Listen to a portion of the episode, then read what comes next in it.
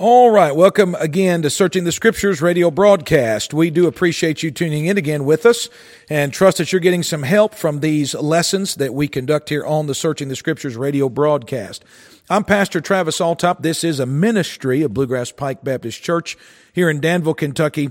We're, we appreciate you tuning in. As always, we invite you and encourage you to get your Bible open, follow along with us in the Word of God. I'm going to be in the book of Acts this week, Acts chapter 8 and we're going to read a very, very clear uh, conversion testimony and uh, a description, a narrative of a black man from Ethiopia who gets saved because God sends a faithful servant to meet this man in the desert. And we're going to kick down a lot of the false ideas and ignorance that surrounds this thing called salvation. And uh, we'll talk about that as time allows on today's broadcast. Acts chapter 8 Let's pick it up in verse 26. And let me just say this while you're turning to Acts chapter 8, verse 26. Let me just say, I love this particular conversion. This is my favorite conversion story and narrative from the book of Acts, simply because uh, it is a great place to go to show that crazy supernatural apostolic signs and wonders do not have to be present in order for someone to get saved. You know what the natural man loves? He loves the supernatural. He loves the curious. He loves the sensational.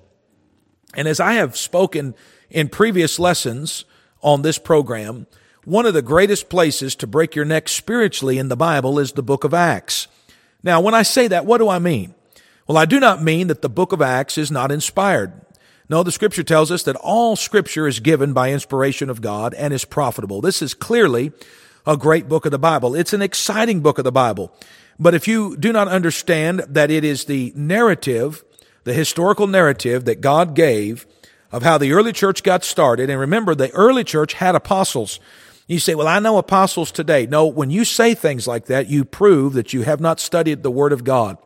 Because according to Acts chapter 1, an apostle had to see the resurrected Christ. And you say, well, I've seen him. No, you haven't. The next time the resurrected Christ appears, he'll be stepping out on the cloud and calling his children home to him and we'll be caught up to meet the Lord in the air. So there's no special, uh, there's no special uh, viewing of the Lord today. We walk by faith, not by sight. 2 Corinthians chapter 5 verse 6.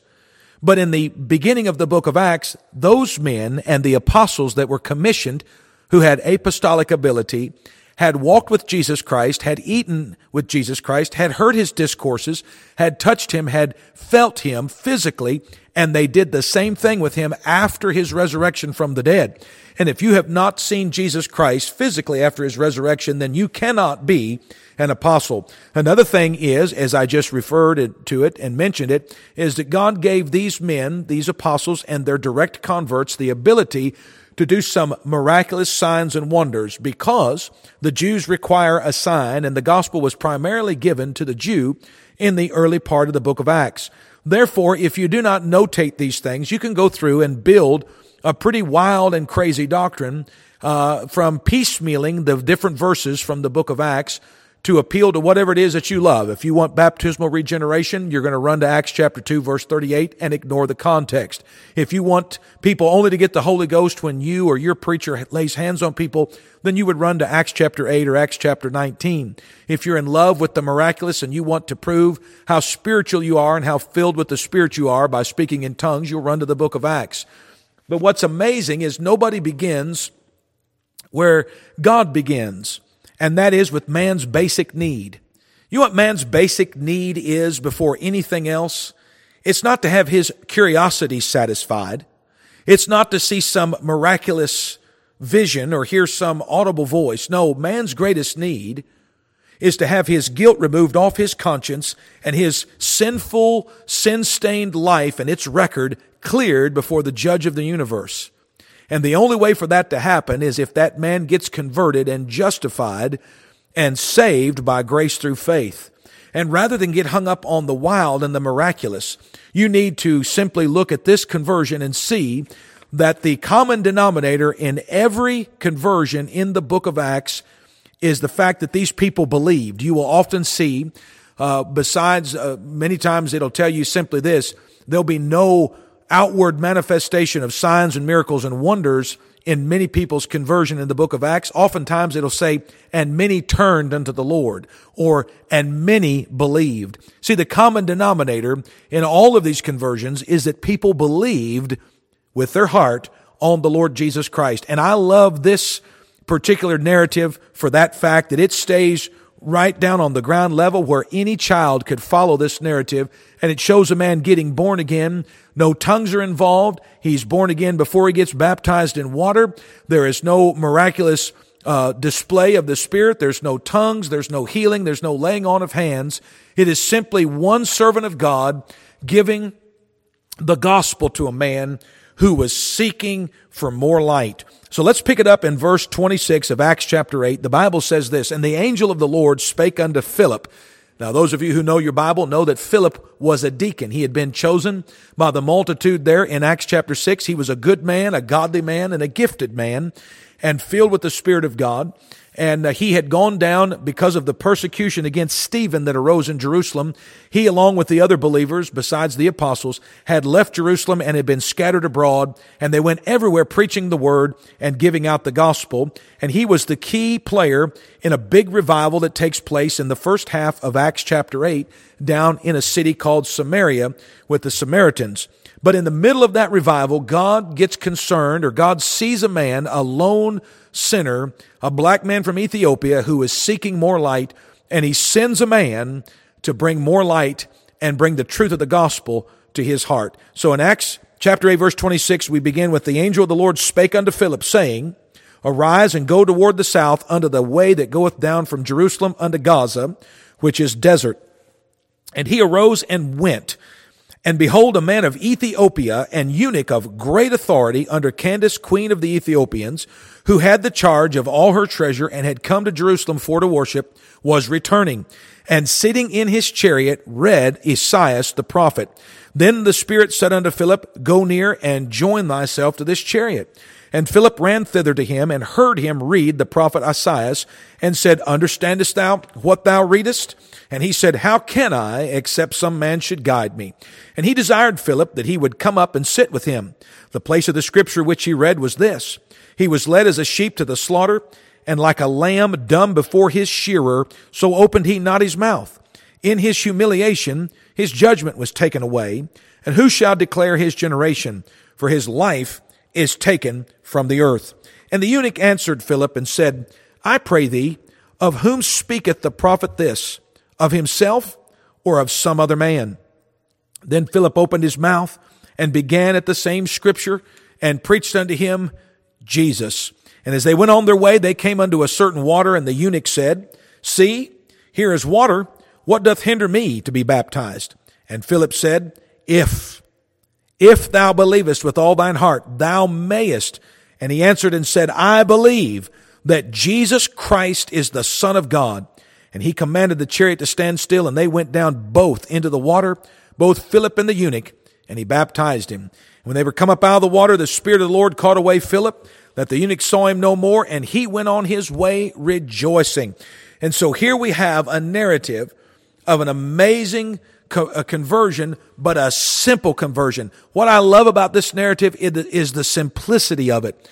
And uh, let's just take a few minutes to examine this closer and see if we can't get a blessing out of this rich, rich passage of scripture. First of all, I want you to see three things in this passage. Number one, in this passage, I want you to see, first of all, a lost church goer. Now, why do I point that out? Because we have many people in America who think that their attachment to a particular church somehow sets them right before God. Somehow they equate their faithfulness to a church or their connection to a church as being pleasing in God's sight, that somehow when they die, God will look over their files and say, Oh, hey, you were a part of this church. Why, come right on in. I'm glad you were a good Presbyterian. I'm glad you were a faithful Baptist. I'm glad you joined the Roman Catholic Church. Listen, I fear even within the, the ranks, my own ranks of independent Baptists, I fear that our churches are loaded with people who are what the community, what you and I would call good people in the sense of they are moral, they are upright, and they are church going people, but yet they have never experienced a heart collision with Jesus Christ, and therefore they are still unsaved, having never been born again. And when they die, your moral, kind, nice, church going neighbor who has never come to faith in Jesus Christ will die and stand in the filthy rags of their own self righteousness, condemned at the coming judgment. Oh, ask yourself this. I, I am not asking, are you a faithful church member? Ask yourself if you're any better off than this man that I'm about to describe. He's a lost churchgoer. How do I know that? Well, because he's never accepted, he's never embraced the gospel, he's never received the Lord Jesus Christ. And yet the Bible tells us in this passage that God sends his servant, Philip, to this man who was in the desert, who, uh, he sent him to this man, this Ethiopian, who was a eunuch of great authority, verse 27. Are you looking in your Bible? Acts 8, verse 27. Who was under uh, Candace, queen of the Ethiopians, who had the charge of all her treasure and had come to Jerusalem for to worship, was returning. This man, this Ethiopian eunuch, has been to Jerusalem to do what? For to worship. He knew the right city to go to. Jerusalem is the place where men went to worship the God of the Hebrew. That's the God of creation the Hebrews God, the one that brought uh, Israel out of Egyptian bondage with all of those miraculous signs and wonders, and the God who over uh, oversaw that nation all those years and gave them the law of God and gave them that light. Uh, and they were that light set on a hill. Listen, this man knew to go to the city of the great king. He had been to Jerusalem for to worship. So this man is not an atheist and he believes in going to church. He had been to Jerusalem for to worship. And listen, this man is uh, not just a, a, a God fearing man. He believes in God, but he's unsaved. He goes to the right city and hooks up with the right people, but he's unsaved. This man is an educated man. You say, how do you know? He is reading the prophet Isaiah. He's reading. He had had an education. He knew how to read. And obviously, he could handle mathematics okay because he's an educated man because Candace, the queen of the Ethiopians, had put him in charge of all of her treasure. So you're not going to put somebody in charge of your treasure, your bank account, who can't keep books. This man is educated, but education never saved anybody. In fact, sometimes education becomes a great hindrance because I've met people uh, who I've heard the old timers call educated idiots. Oh, they have a diploma, but they have no common sense. And uh, when it comes to the things in life, the most important things in life, they're clueless. I was teasing recently, I've got nieces and nephews who are educated. They've been to college, they have their degree, they have a diploma.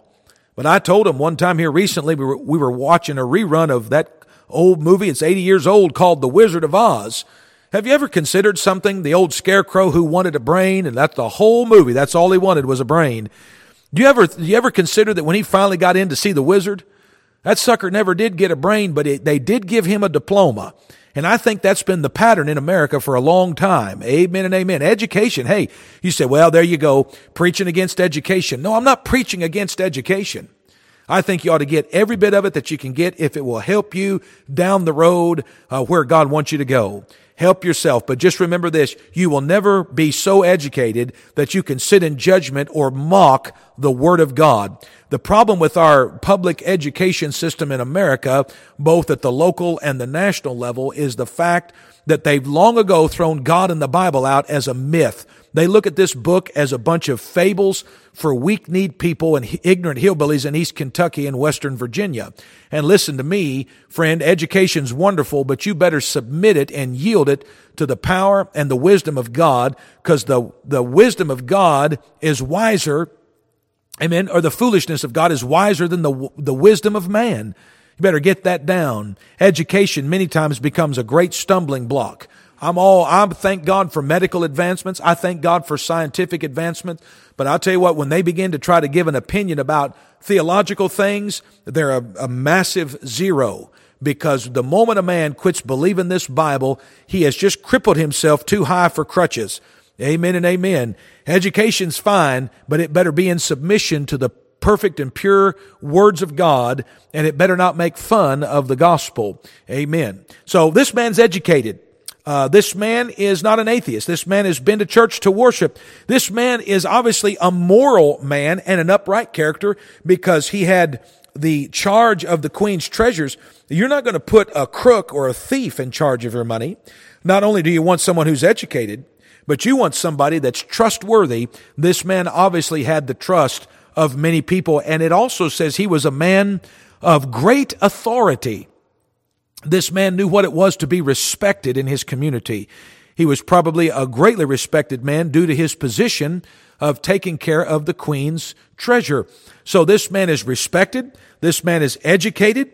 This man is, is a moral and a trusted man.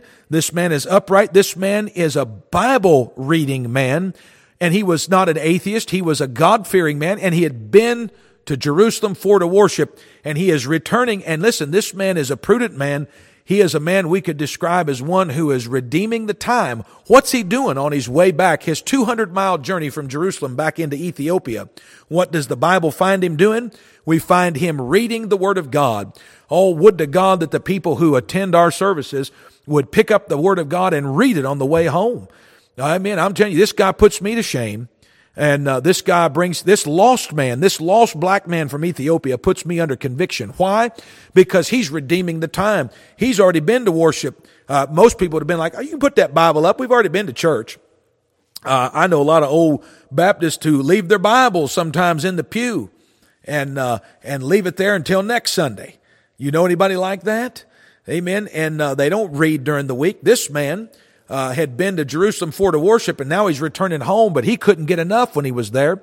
So he opens his Bible on the way home and he is reading it, not just to himself, but he's reading it out loud so his chariot driver and everybody with him can hear him reading. Hey, what am I saying? I'm saying that this man is a good man, but he's a lost man. Let that sink down.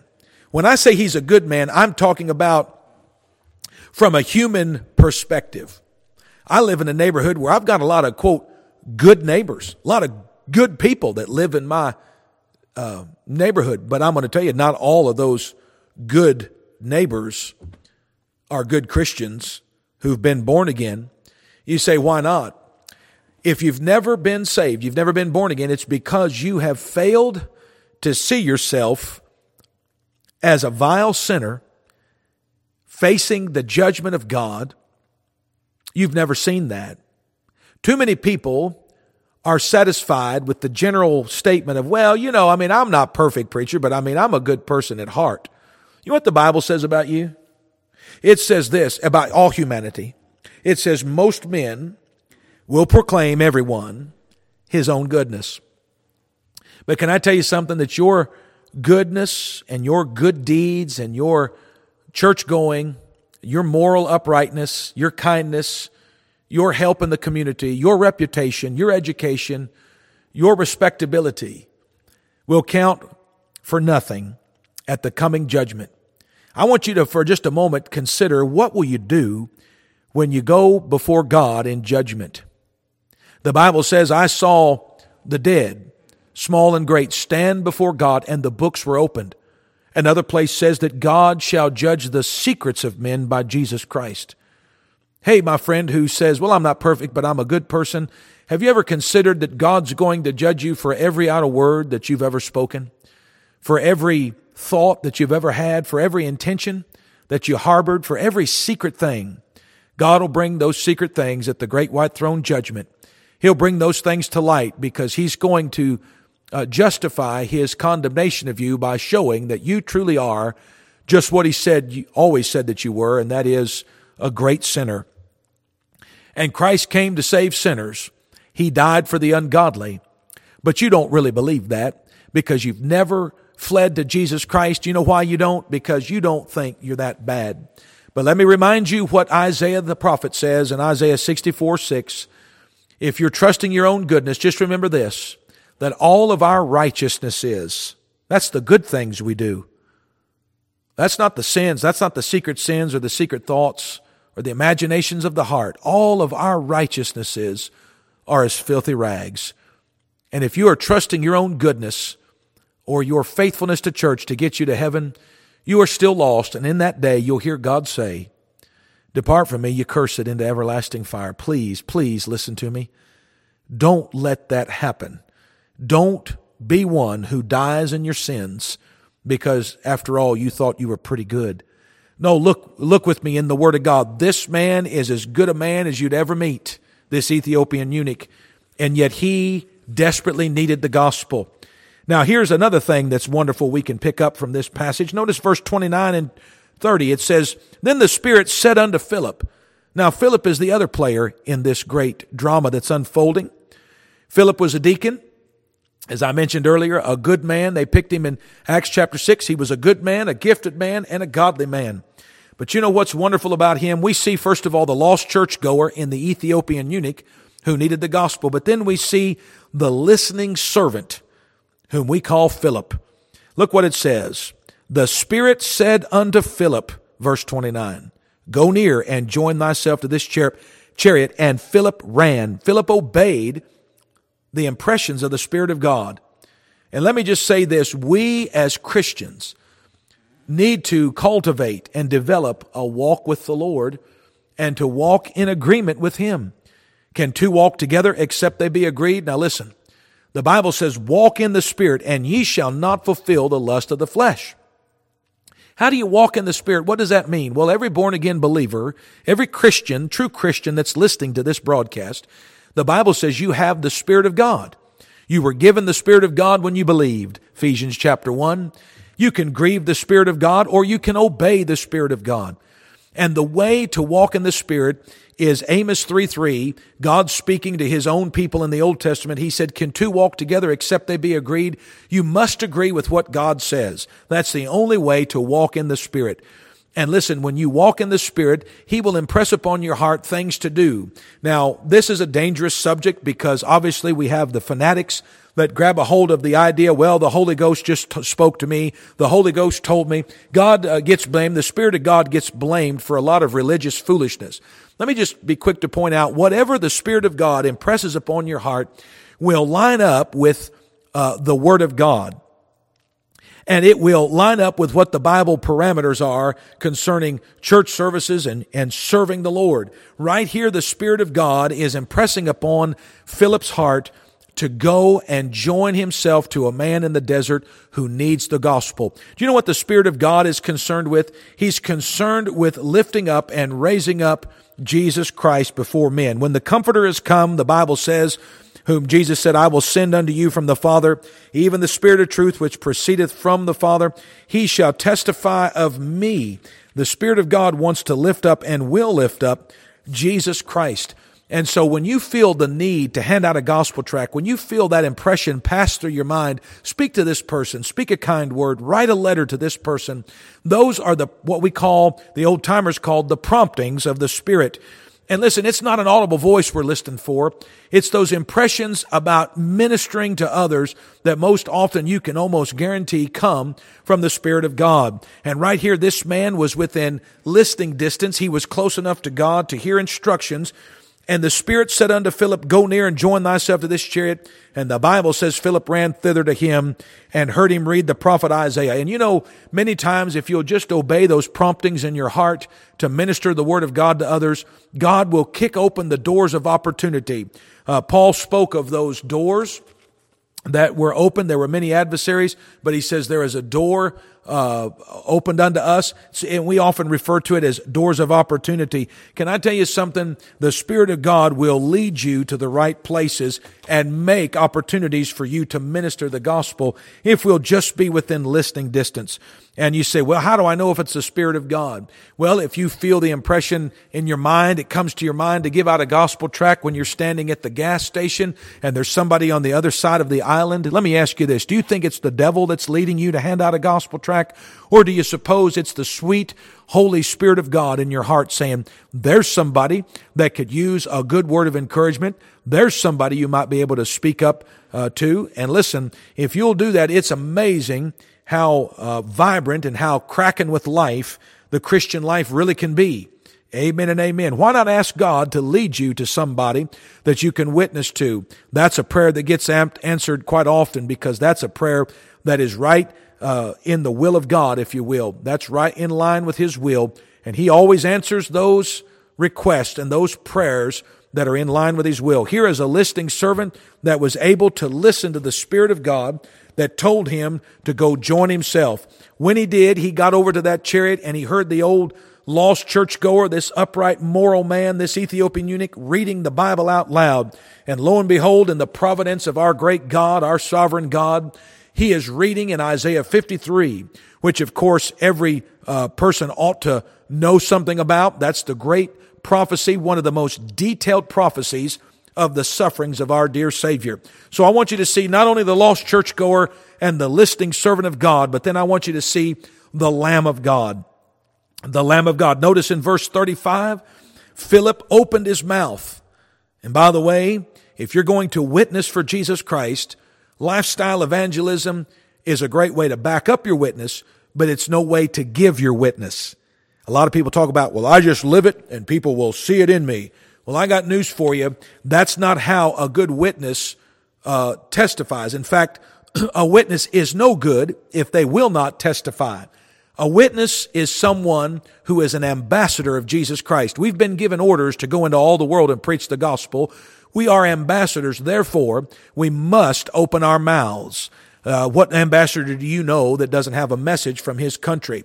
And our country that we're going to has given us the message, and that's the gospel of Jesus Christ. So you're going to have to open your mouth and tell the old, old story. The Bible says Philip opened his mouth and he began at the same scripture, and he preached unto him Jesus. And I'm telling you, that's the most important name. That's the name that's above every name. That's the name at which every knee shall bow and every tongue will confess to the glory of God that Jesus Christ is the Lord. Amen. That's the name that there is, neither is there salvation in any other, for there is none other name under heaven given among men whereby we must be saved. What does he preach unto him? He preached how that Jesus Christ suffered and died for this Ethiopian eunuch how he went down under the wrath of God and was baptized with suffering and wrath when he died and bled on the cross and satisfied the wrath of God and met the demands of a holy law and sacrificed himself. And in due time, Christ Jesus died for the ungodly and was buried and three days later rose from the dead. That's the message that the Ethiopian eunuch received that day. And when he asked well, what doth hinder me to be baptized? Philip answered him and said, verse 37, if thou believest with all thine heart. Isaiah 53 started off with a question. It says, Who hath believed our report? And to whom hath the arm of the Lord been revealed? The arm of the Lord in that passage is none other than the only begotten Son of God, Jesus Christ. Let me ask you a question. Have you believed the report? Then the report is this, that Christ died for you and he was buried and he rose from the dead in order to secure your justification. Have you heard that report? Have you believed that report with your heart? In other words, Jesus is all that you need. Have you ever cast all of your hope upon him and trusted him and him alone for your salvation? That Bible still says, as many as received him, to them gave he power to become the sons of God that if thou shalt confess with thy mouth the Lord Jesus and shalt believe in thine heart that God hath raised him from the dead, thou shalt be saved. And the old Philippian, I'm sorry, the old Ethiopian eunuch answered and said to that question, if he believed with all of his heart, he stood there and before him and all of his servants, he said, I believe that Jesus Christ is the Son of God. And upon his profession of faith, he was baptized in water, but he was saved the moment he believed. May God help you to trust Jesus Christ as your own Savior today. May God help you to see it, and may you trust Him and be saved. Until next week, may God bless you.